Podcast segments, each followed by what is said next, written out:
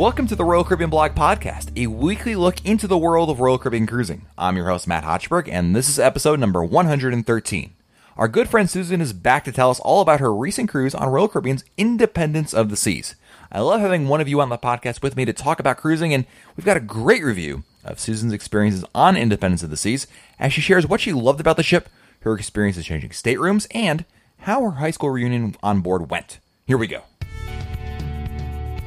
Well, we're back this week with a listener of ours, Susan Widdowson, who's back from her back to back Independence of the Seas cruise. Susan, welcome back to the podcast.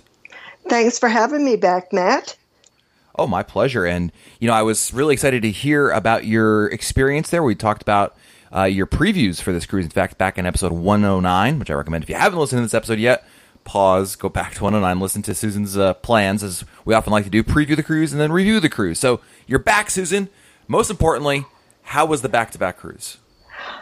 Amazing. Um, as my husband and I always say, the ship is the destination for us. And the ports come in second place, and shore excursions are third place. And keeping that in mind, the ship was amazing. Uh, we've been on the Liberty, so we've been on the same class ship. Um, it's clean, it's well maintained. Uh, this ship had the friendliest staff that we've ever encountered in our nine Royal Caribbean cruises.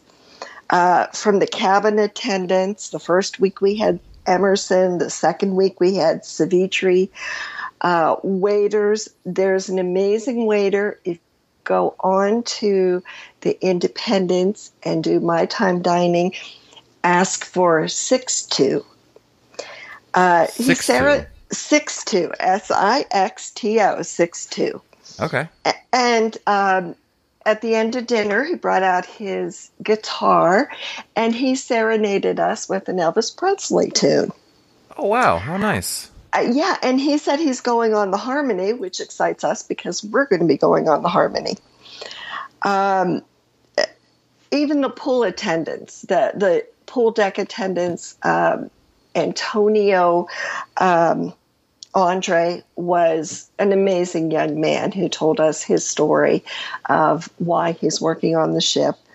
Uh, just everybody was very fr- friendly. Um, the second week of the cruise, we had a, a large group with us, and that's the one thing they all kept saying was how friendly the crew was. That's great. Well, let's talk about let's let's talk about a couple of basics. I guess having done a back to back cruise. You mentioned earlier in the other episode that you've done these before, but what was your experience like? How seamless was the back to back? And talk a little bit also about maybe your switching of your staterooms and if you'd recommend that or not. Okay, um, this time it did not go as smoothly as previous times, but I think that's for two reasons. Uh, first, because we switched rooms, and the second is because we made the reservations maybe about two to three weeks apart.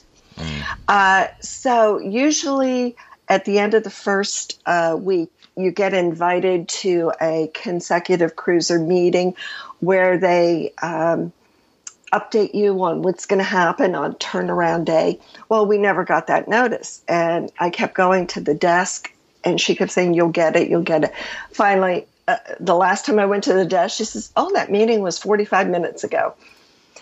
um, I had to go back again to ask them, you know, could I please have the printout with the uh, itinerary for turnaround day for consecutive cruisers. And it took them a while to print it out, but they gave it to me. Um, the day, uh, turnaround day, uh, we went with the consecutive cruisers. And once they get you together, they start giving out your uh, pass cards for the second week. Well, we were the last ones to get back on the ship because three times we're like, we haven't gotten our cards yet. We haven't gotten our cards yet.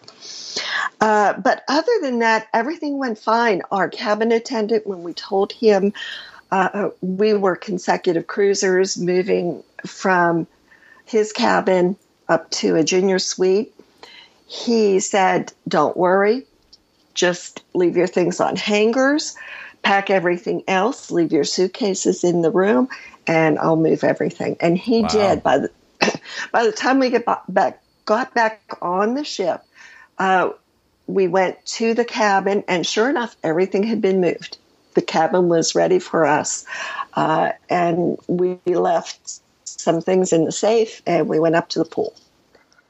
So, wow, that's uh, nice. Very convenient. It is. It's it's very convenient. Uh, they were uh, very eager to provide that service. It's and I just think the glitch came from the fact we switched rooms. The reservations were made several weeks apart, and it lost its connection because usually it's seamless. You you walk out, you walk in, and you're free to do what you want. Absolutely. So let's talk, let's talk a little bit about Independence of the Seas. As you mentioned at the very top of the show, you booked these cruises, Susan, because of the ship. So what about the ship did you love? Um, even though it's a large ship, it never felt crowded. Uh, we were at full capacity both weeks, um, but we never felt overcrowded. Now, my husband and myself, when we're we like to go to the solarium, and when we're at the solarium, we're in the pool. So, not getting a deck chair was no big deal for us. Uh, we just put our bag and our towels on the deck and went in the pool. Um, and that was perfectly fine for us. The activities aboard, oh my goodness, in two weeks we couldn't even get in everything we wanted. We needed another two weeks. Sounds like a plan to me. Let's go. Oh, oh yeah, yeah. um, but um, uh, the activities were great. Uh, the ship is a beautiful ship. Uh, one of the things that I love to do on the ships is explore and look at the unusual artwork that's all oh, yeah. over the place. So I had a great time doing that. Wonderful. It sounds like it's a. I mean, Independence of the Seas is you know it, it's a beautiful ship, and you know often we feel the question on the podcast about it, and also Liberty of the Seas to some extent. You know, why does it kind of float under the radar from people's uh, eyes, attention at least in terms of you know ships people talk about, but I'm not. I, I don't know why it's the case, but it's a. It's everything I've heard is just really nice about this ship, and I think it's a really a, a, a hidden gem almost in the sense that you know a lot of people don't necessarily think about it offhand, but it really does a great job of offering some terrific entertainment. Like you said, you spent two weeks on there and you still didn't do it all. Oh, right, right. I never even got to the art auction. I wanted to do the art auction, never got there. um, and as I said, we had a group on the second week. And I'm glad I didn't try to plan things mm-hmm. because the only thing we got in as the whole group was picture time. We we just did pictures on our own. And it was like herding kittens. you know, it's like, okay, we're going to meet at this time, this place. And people start arriving and they're walking, talking to each other over here, and a group's over there. And it's like, come on, come on, let's get this done. We have to get to dinner. Uh, but other than that, I I didn't plan anything, and it's well, no, I did a cabin crawl, and five of us went to each other's cabins and got to see each other's cabins, um, and that took less than an hour. But um, it, it, just everyone was doing their own thing. Hmm. Um, they they did the miniature golf tournaments. They were watching the belly flop contest. Uh, of course, going to the shows. Um, it, that's oh another interesting thing about the show, the ice show. Yes. Usually, when we have done back to backs, it's always the same ice show. But on Liberty, they have two different ice shows. They alternate weeks. So those who do a back to back get to see two different shows. Oh, interesting. Yeah, so what, that, was, what were, that was. What were the different shows? Do you remember? Um, the second one was strings, and it had to do with a, a, violin. And they took the violin on a journey, and there were several different um, uh, types of music that they played. Like there was gypsy music and, of course, classical music. And then uh, toward the end, it turned into be a fiddle and playing country mm. music. Um, uh, the first one uh, dealt with the 60 music of the 60s, 70s, and 80s. So they just did, uh, picked out some very popular songs from those eras and did some dances. And uh, that was really good. We, in fact, we liked that one better than the strings. Uh, and I think it was because of the rock music that they played. But both of them were excellent. We just, we were so impressed. They have um, a pair of skaters, uh, Alex and her husband Tim, and they're from Russia. And the two of them together are just amazing. She is just a little dynamo, can't weigh more than 80 pounds, and uh, has a smile that could light up the, the universe. uh, and, and just watching the two of them, I mean, he swings her around where she's, her head's almost touching the ice. It, it's scary at times. Yeah. But we really enjoyed the ice shows. Good. I'm glad to hear that. Uh, talk about maybe some of the. Well, actually, I had another question about your group. You mentioned herding cats and, and that kind of mentality. If someone's coming to you and says, "Susan, I, am planning a similar thing. I'm, gonna, I'm planning a bunch of uh, a group with a cruise with a bunch of people. Uh, you know, we're going to do a group. These maybe not. They could be family, it could be friends, whatever the case may be. What would your advice be to someone who's looking to plan something similar in the sense that you know taking a group cruise among friends and family? Oh, first of all, definitely use a travel agent a travel agent will make it very easy on you. Um, they handle all the details. They um, field the questions. They make all the plans. Definitely use a travel agent. Um, I kept in touch with everyone through email. I would, uh, for months. I mean, we planned this back in in May of last year. So as people um, joined the group, um, I sent out emails reminding them about things, you know, shore excursions and packing tips.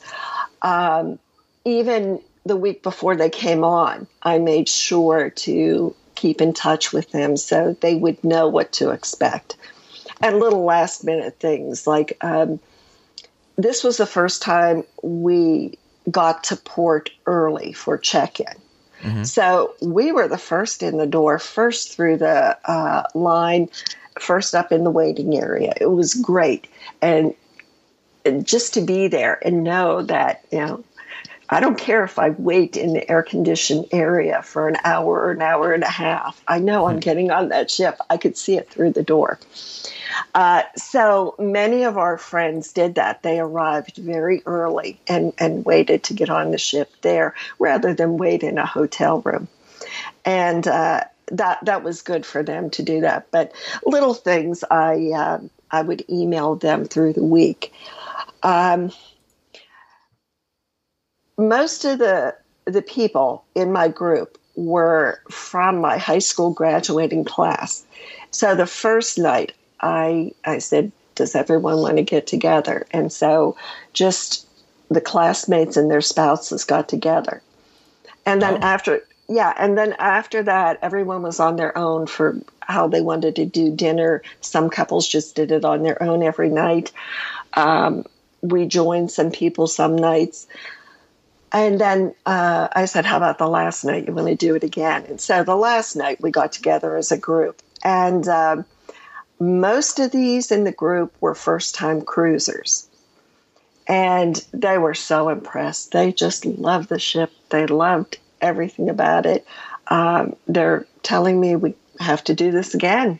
So we're talking Great. about in a few years for our 50th reunion, doing a, another reunion cruise. That's awesome. That's great to hear. You know, one, yeah. speaking of your group, I had a, you know, I was kind of thinking to myself, you know, obviously you and I, Susan, we're we're, we're big Royal Caribbean fans. We right. we we post on the message boards. We read all the stuff. We keep up with everything. We're, and I think we're fairly you know well informed. I mean, what was looking at some of your friends from high school, and I'm sure you know they didn't necessarily compare to yourself in terms of your knowledge of Royal Caribbean and all things like that. You know, what kind of differences did you spot? I'm just curious. Like as a as a Royal Caribbean veteran, what did you notice about your friends? and their experience on a Royal Caribbean cruise that was maybe different than what you expected, or you know, how did they behave in in certain ways, in the sense of how they like kind of approached the cruise itself? Well, um, they were excited for it, mm-hmm. and um, most of them just were constantly asking me questions. And in fact, I, I would have them, those who lived in the area would come to my house and I would field questions and I'd show them how I packed and uh, packing was a big thing. A lot of them were like, you know, what do we take? How do we do this and that? And so uh, I, I used to be a teacher, so that doesn't bother me to show people how to do things. Um, one of the things that I said to my husband that excited me about this with first time cruisers was you know how when you've done something a number of times and you take a child to do it and they have the fresh look and the, the new eyes and it gets you sort of re-excited about the whole thing. That's how it was for me. Huh. uh, i had all these new people coming on board and i one of the reasons i picked the independence was the wow factor, the size of it. Uh, and and it didn't fail me. Everyone was wowed with the promenade, um, flow rider, rock climbing wall, uh, ice skating rink. So it was nice. exciting to to listen to them talk about what they did and how exciting it was for them. Uh, we had one seven year old boy uh, in the group. His his grandmother is one of my friends, and uh, uh, he he was a real trooper. He tried things in the dining room that I didn't think he'd try. Uh, he went swimming with the dolphins, and uh, he just he was a real trooper. Had a really good time. Good. So seeing things through his eyes too, it's like, wow, it really wakes you up to um, what you've seen before. Absolutely. Well, that's wonderful, Susan. It sounds like you had a great time, and this is the probably the most important question that anyone can ask you at this point. What is your next Royal Caribbean cruise you've got planned? Oh, we booked the Transatlantic Harmony. Wow, nice. Yes, we've always wanted to do a transatlantic, and we've always wanted to do a new ship. And back in June, somebody posted on one of the Facebook pages that the uh, Harmony prices were really low. And I called my travel agent, and um, he, he said, Yeah, I can get it for you for this price. And I told my husband, he said, book it. we'll worry about airfare when we get closer. there you go. I like that theory. Yeah, so uh, we have that booked, and we're really excited about that because we've never done that. Um, I've been to Europe. My husband hasn't, so he's looking forward to that. Awesome. Well, Susan, yeah. it was a pleasure talking to you. It sounds like you had a great time on board, and, and I'm hoping that this information can help some other folks that are maybe planning a back to back or something, or they're going on Independence of the Seas, whatever the case may be. Great stuff. Thank you again, and uh, look forward to hearing from you sometime in the future. Okay, Matt. Thanks for having me on. Each week, I take your listener emails, and we read them here. It's basically like you and I talking together, except it's mostly me talking, but it's emails that I'm reading, and it's our, basically our chance to talk Royal Caribbean together. And of course, I invite all of you to send me your emails if you've got questions, comments, maybe say, read something on the blog and you want to share with us, hey, I'd love to talk about it here as well. You can email me, Matt, M A T T, at royalcaribbeanblog.com com. All right, let's kick off this week's emails with an email from Phil DeLucia, who writes Since Royal Caribbean is not offering dynamic dining on the Oasis class ships, is the dining room big enough for all the passengers since they made it smaller and put in more rooms? The answer to that, Phil, is yes. I'm, i have no doubt about that. A couple things you have to keep in mind. Number one, not everybody goes to dinner. In fact, I think I've noticed on a lot of recent cruises, in fact, a lot of empty tables. Not, I mean, it's not like it's, you know, half full or half empty, whatever the case may be. It's there are some empty tables here and there. People go to specialty restaurants. Some people don't go to the main dining room at all. Some people go to, you know, they'll do my time dining. They will do, you know, the Windjammer. And there's a lot of different things that go on. But some people just, you know, they, they just eat whenever they feel like it. So it's not really, I don't think, a, a, a realistically viable concern. Not to just put down your email or anything like that, but I, I don't think it's necessarily a, a problem. And certainly Royal Caribbean is definitely cognizant of that. They have to, you know, at the end of the day, they've got to have the numbers add up on their side when they're planning all of this, when they assign people stuff, because obviously no one wants to show up to the main dining room and be like, oh, by the way, there's no tables available. Now, of course, my time dining does help a lot with that, right? Because my time dining allows them to stagger people around, and obviously there's a lot more opportunities where there's, where there's only, you know, two seatings for first and Second seating in traditional dining. My time dining, you have the ability to have dinner from anywhere from what you know five five thirty all the way up till almost nine o'clock. So plenty of opportunities there to turn over tables, almost like a restaurant. So good email though. It's a good question, and some certainly if you had a concern about going on the ship and anything like that, I would not worry about that one bit. Next, we have an email from Paul Westbrook from East Brunswick, New Jersey. Matt, I hope all is well. Leaving our cabana on Labadee, thanks so much for this tip on securing as soon as we board on the excursion desks.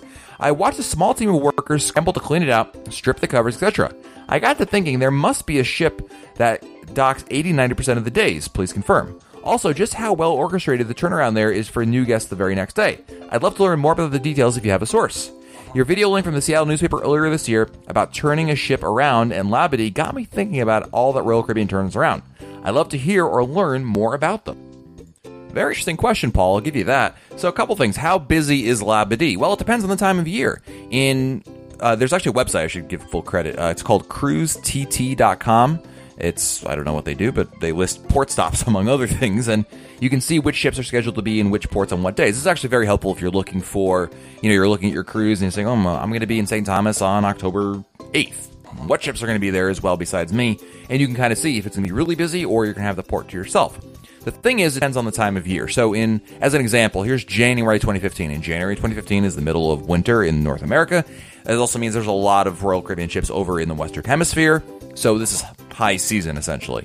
And during January, there's only a handful of days, maybe 1, 2, 3, 4, 5, 6, 7, 8, 9, 10, 11, about 13 days or so, though there are no ships in Labadee. In fact, there are some days where you've got two ships in Labadee.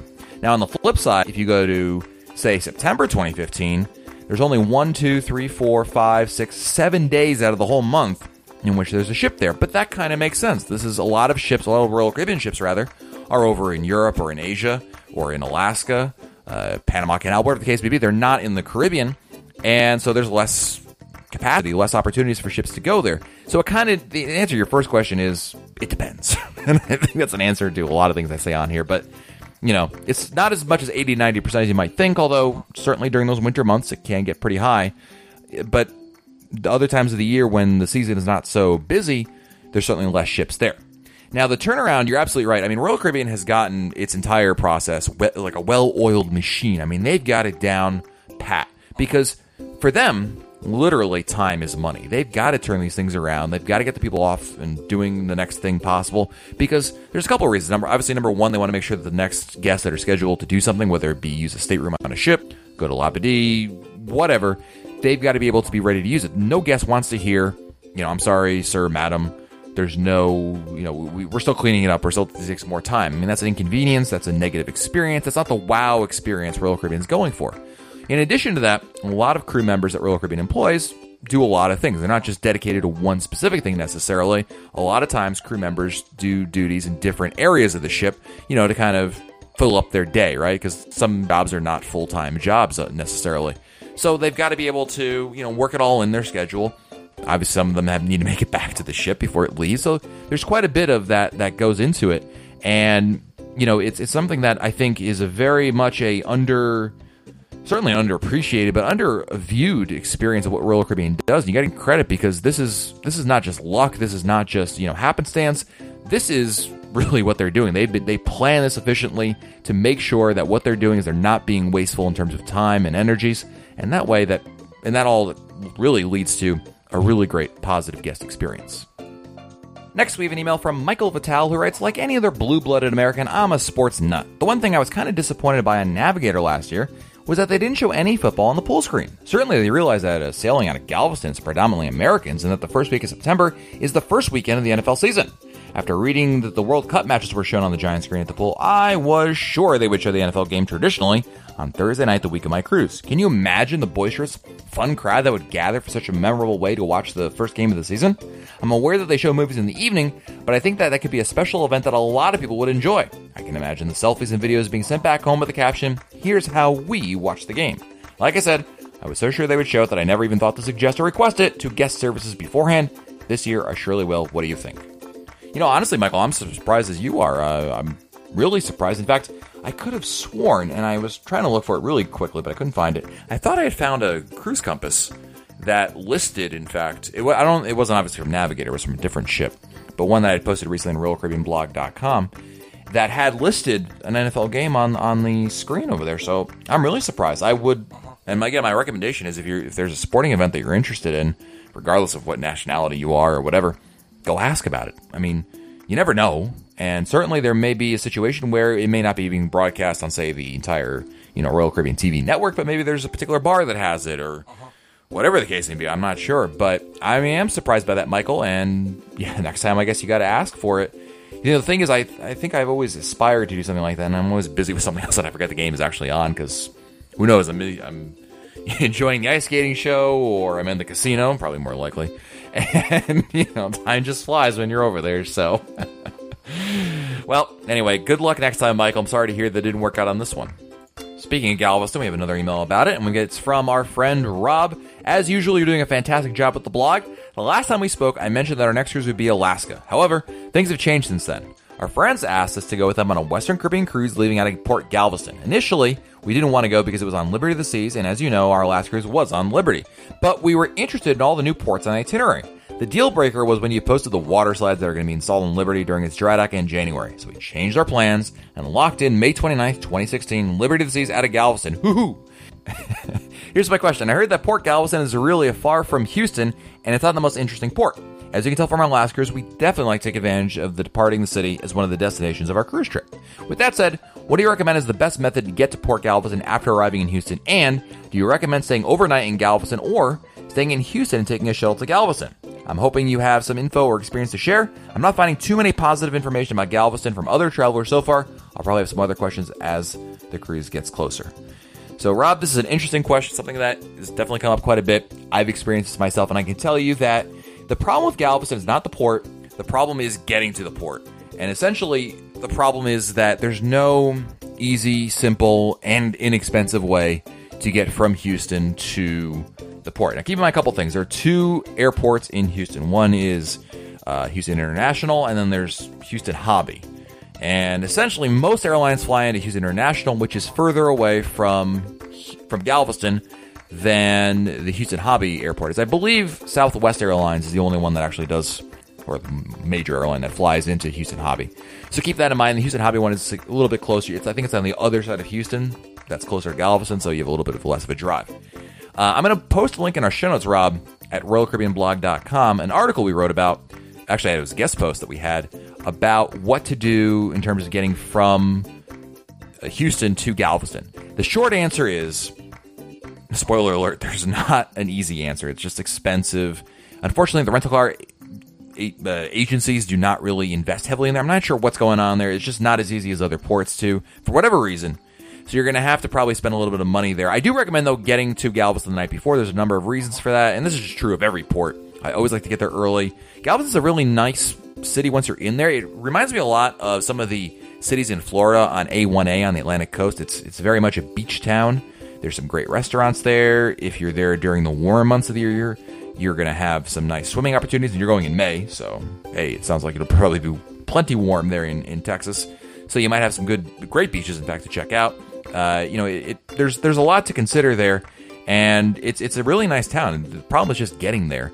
The other thing is, and you may have heard us already talk about this on the podcast before in other episodes, is the customs in Galveston, especially on disembarkation, is notoriously bad. Like, you know, it's going to take you much longer than you've ever experienced, and no one's sure why. It's just in Galveston. There's plenty of theories, but whatever the case may be, just be prepared.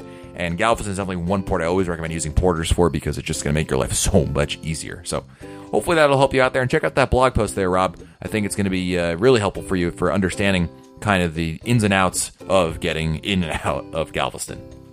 And our last email today is coming from Justin Nelson, your Show Me State cruising brother. Love that, Justin. I'm sitting here listening to our 100th episode as the anticipation for our second Navigator of the Sea sailing September bubbles away.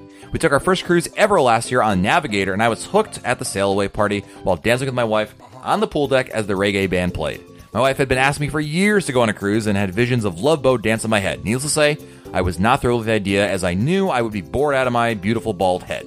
My thoughts were always ones of, what is there to do on a cruise ship with other than commit one of the seven deadly sins, gluttony, and get a George Hamilton like tan? Well, the Navigator is not your mother's cruise ship. It was an amazing ship. Every morning we woke up to the sun shining through the floor to ceiling, wall to wall glass window, and the sky's the limit was the agenda of each day. I'm now a believer, a convert, an ambassador for cruising. I'm t- taking friends and family this time because they had to see why I am so crazy about cruising. This week after our cruise, we opened up our cruise savings account and acquired a Royal Caribbean credit card. Royal Caribbean had me at hello. your podcasts are fantastic, and your balanced approach to the discussions as much appreciated. We look forward to hearing more from you. Justin, great email. And you know what? I am glad that you've come around to our line of thinking. Welcome to the dark side, brother.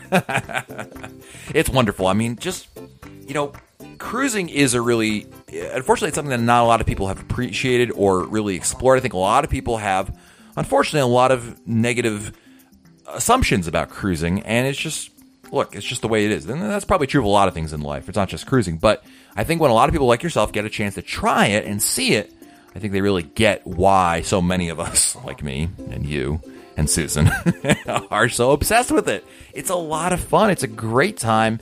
And I really feel like cruising offers something for everybody. And certainly cruising with Royal Caribbean is something that we really enjoy. And I'm so glad to hear not only are you did you love it, you're going back on it again. Navigator this is my favorite cruise ship. Man, I am jealous, Justin, but I think you're gonna have a great time on there. Please let me know, Justin, by the way, how your second cruise uh, kind of stacked up there and what you really enjoyed about the ship. I hope the answer is Sabor Modern Mexican. but everything else, I'm really also interested in hearing about what you really found uh, cool on there. So send us an email, Justin. We'd love to hear more from you. And thank you to everyone else for these emails. And I hope to hear from you as well because I love talking Royal Caribbean each and every week with all of you. So please send me your thoughts, comments, questions, whatever's on your mind about Royal Caribbean. Maybe you just want to say hello. I love those emails too because after all, we're, we're, we're all friends here. I consider each and every one of you my friend. We're almost, we're basically family. And we talk every week, and we, it's just, it's about Royal Caribbean instead of Aunt Bertha. And I don't know. I don't know where I'm going with that, but you know what I get. You know what I mean. This is about having a great time, and I'm so lucky to have each and every one of you be a part of this podcast each and every week. So thank you all so much. Have a great week. And so until next time, I'm Matt Hochberg, and we'll talk again soon.